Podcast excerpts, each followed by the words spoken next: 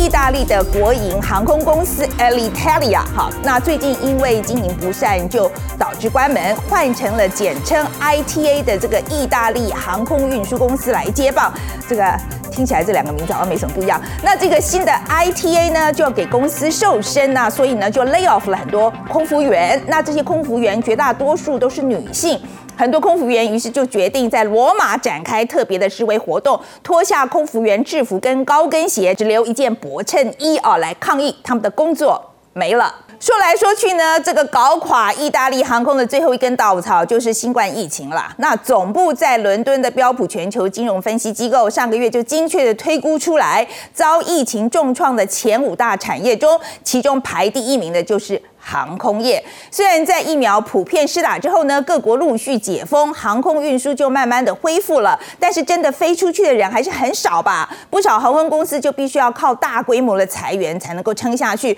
最后就变成一种恶性循环。没有旅客，公司就裁员啊；旅客来了，又不能一下就把员工补齐啊；没有航班，旅客就又不来了。就算航班恢复正常，也可能会出现其他的缺工的问题，像是这个美国的西南航空为例啊，那美国上个礼拜的连假周末呢，他就因为员工不满公司的要求，他们一定都要打疫苗，他们就决定出走，结果西南航空就被迫取消了两千架次的航班，公司一次就亏损了超过七千五百万美元，那现在要怎样把这个员工哄回来，重振营运还是个大问题。另外呢，还有一个行业哦，一样是非常严重的，就是石油天然气的这个钻井业，它受到疫情的影响，在去年第二季全球能源用量减少了百分之十七。那很多能源业者就减产啦，或是停止探勘，结果现在呢，经济恢复了，大家其实要用油，但是这个不是像这个开关一样啊，你把这个开关打开，这个石油就马上增产，那产能不是一时三刻回得去的，所以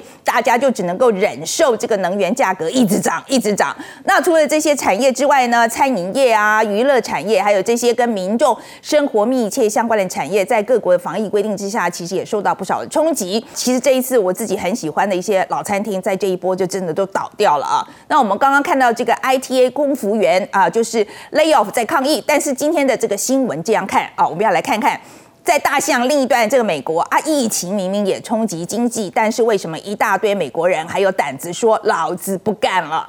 美国软体的开发人员强纳森去年疫情期间就蹲在家里的时候呢，就赫然发现，哈，我才二十七岁，怎么已经开始秃头了？而且过去的日子实在太忙了，他还有好多事情想做。因此十个月之后呢，当他的老板宣布，哎，大家回公司上班喽，强纳森呢就想来想去之后呢，就决定放生这个通勤时间要四十五分钟的工作，而且很快他就找到另外一个工作，他可以远距工作的。那强纳森的故事呢，哎，就发。发生在许多美国劳工的身上。那去年疫情把全球打得鼻青脸肿，那当时很多专家就都预言经济恐怕要陷入大衰退，甚至是大萧条。英文讲就是 Great Recession 啊。但一年过去，美国经济却还没有完全恢复，哎，却马上上演了这叫 Great Resignation 啊，就是大辞职。美国的劳工部的数据就显示，今年的四月，美国有四百万人辞职，就创下了新高。但很快的，今年八月又创纪录了，哎，这次是四百三十万人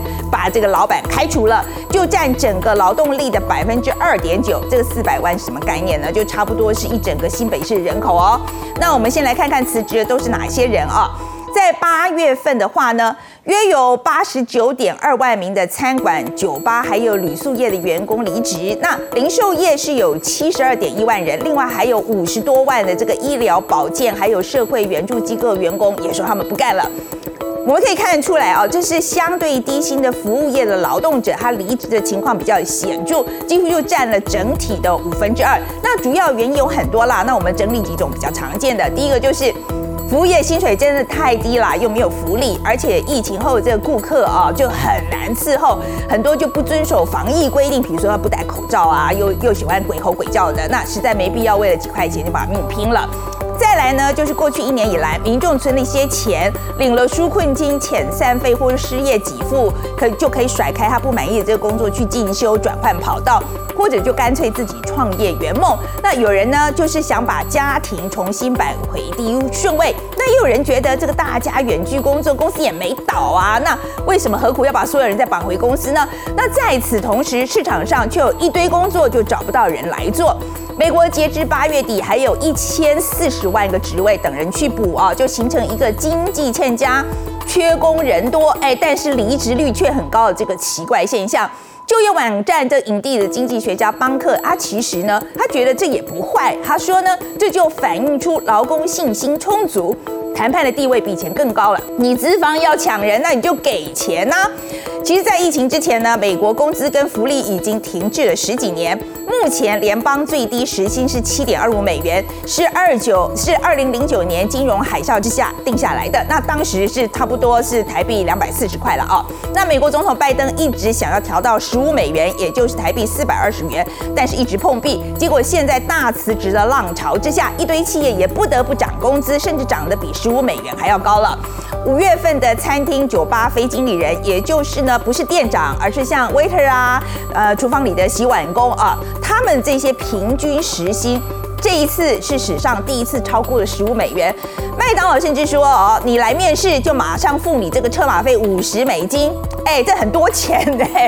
那每间店都好像在紧急征人，常常劈头就说啊，你什么时候可以来上工啊？那另外呢，我们在欧洲国家也发生这个类似的情况，经济合作发展组织 OECD 啊，这就是有钱国家的组织啦。那这个三十八个成员国当中，在职人口比疫情前少了大约两千万人，其中一千四百万人就退出了劳。工市场被归类在没有工作或是没有在找工作。那中国也出现自己版本大辞职啊，年轻人不想再被困在这种九九六，也就是早上九点上班，晚上九点下班，每周要工作六天的这种无限轮回里面，或是受不了拼了命却无法出头天的这种内卷文化，就纷纷辞职改当自由业。目前已经有超过两亿劳工。这是相当于四分之一的劳动力哦，是灵活就业者，也就让工厂缺工的压力更升温。好，那很多媒体就报道指出啊，目前的大辞职其实是劳工们在抗议，长久以来待遇实在太差了。所以，哎，我们就想看看啊，那这次大缺工有助于劳工全面提升待遇吗？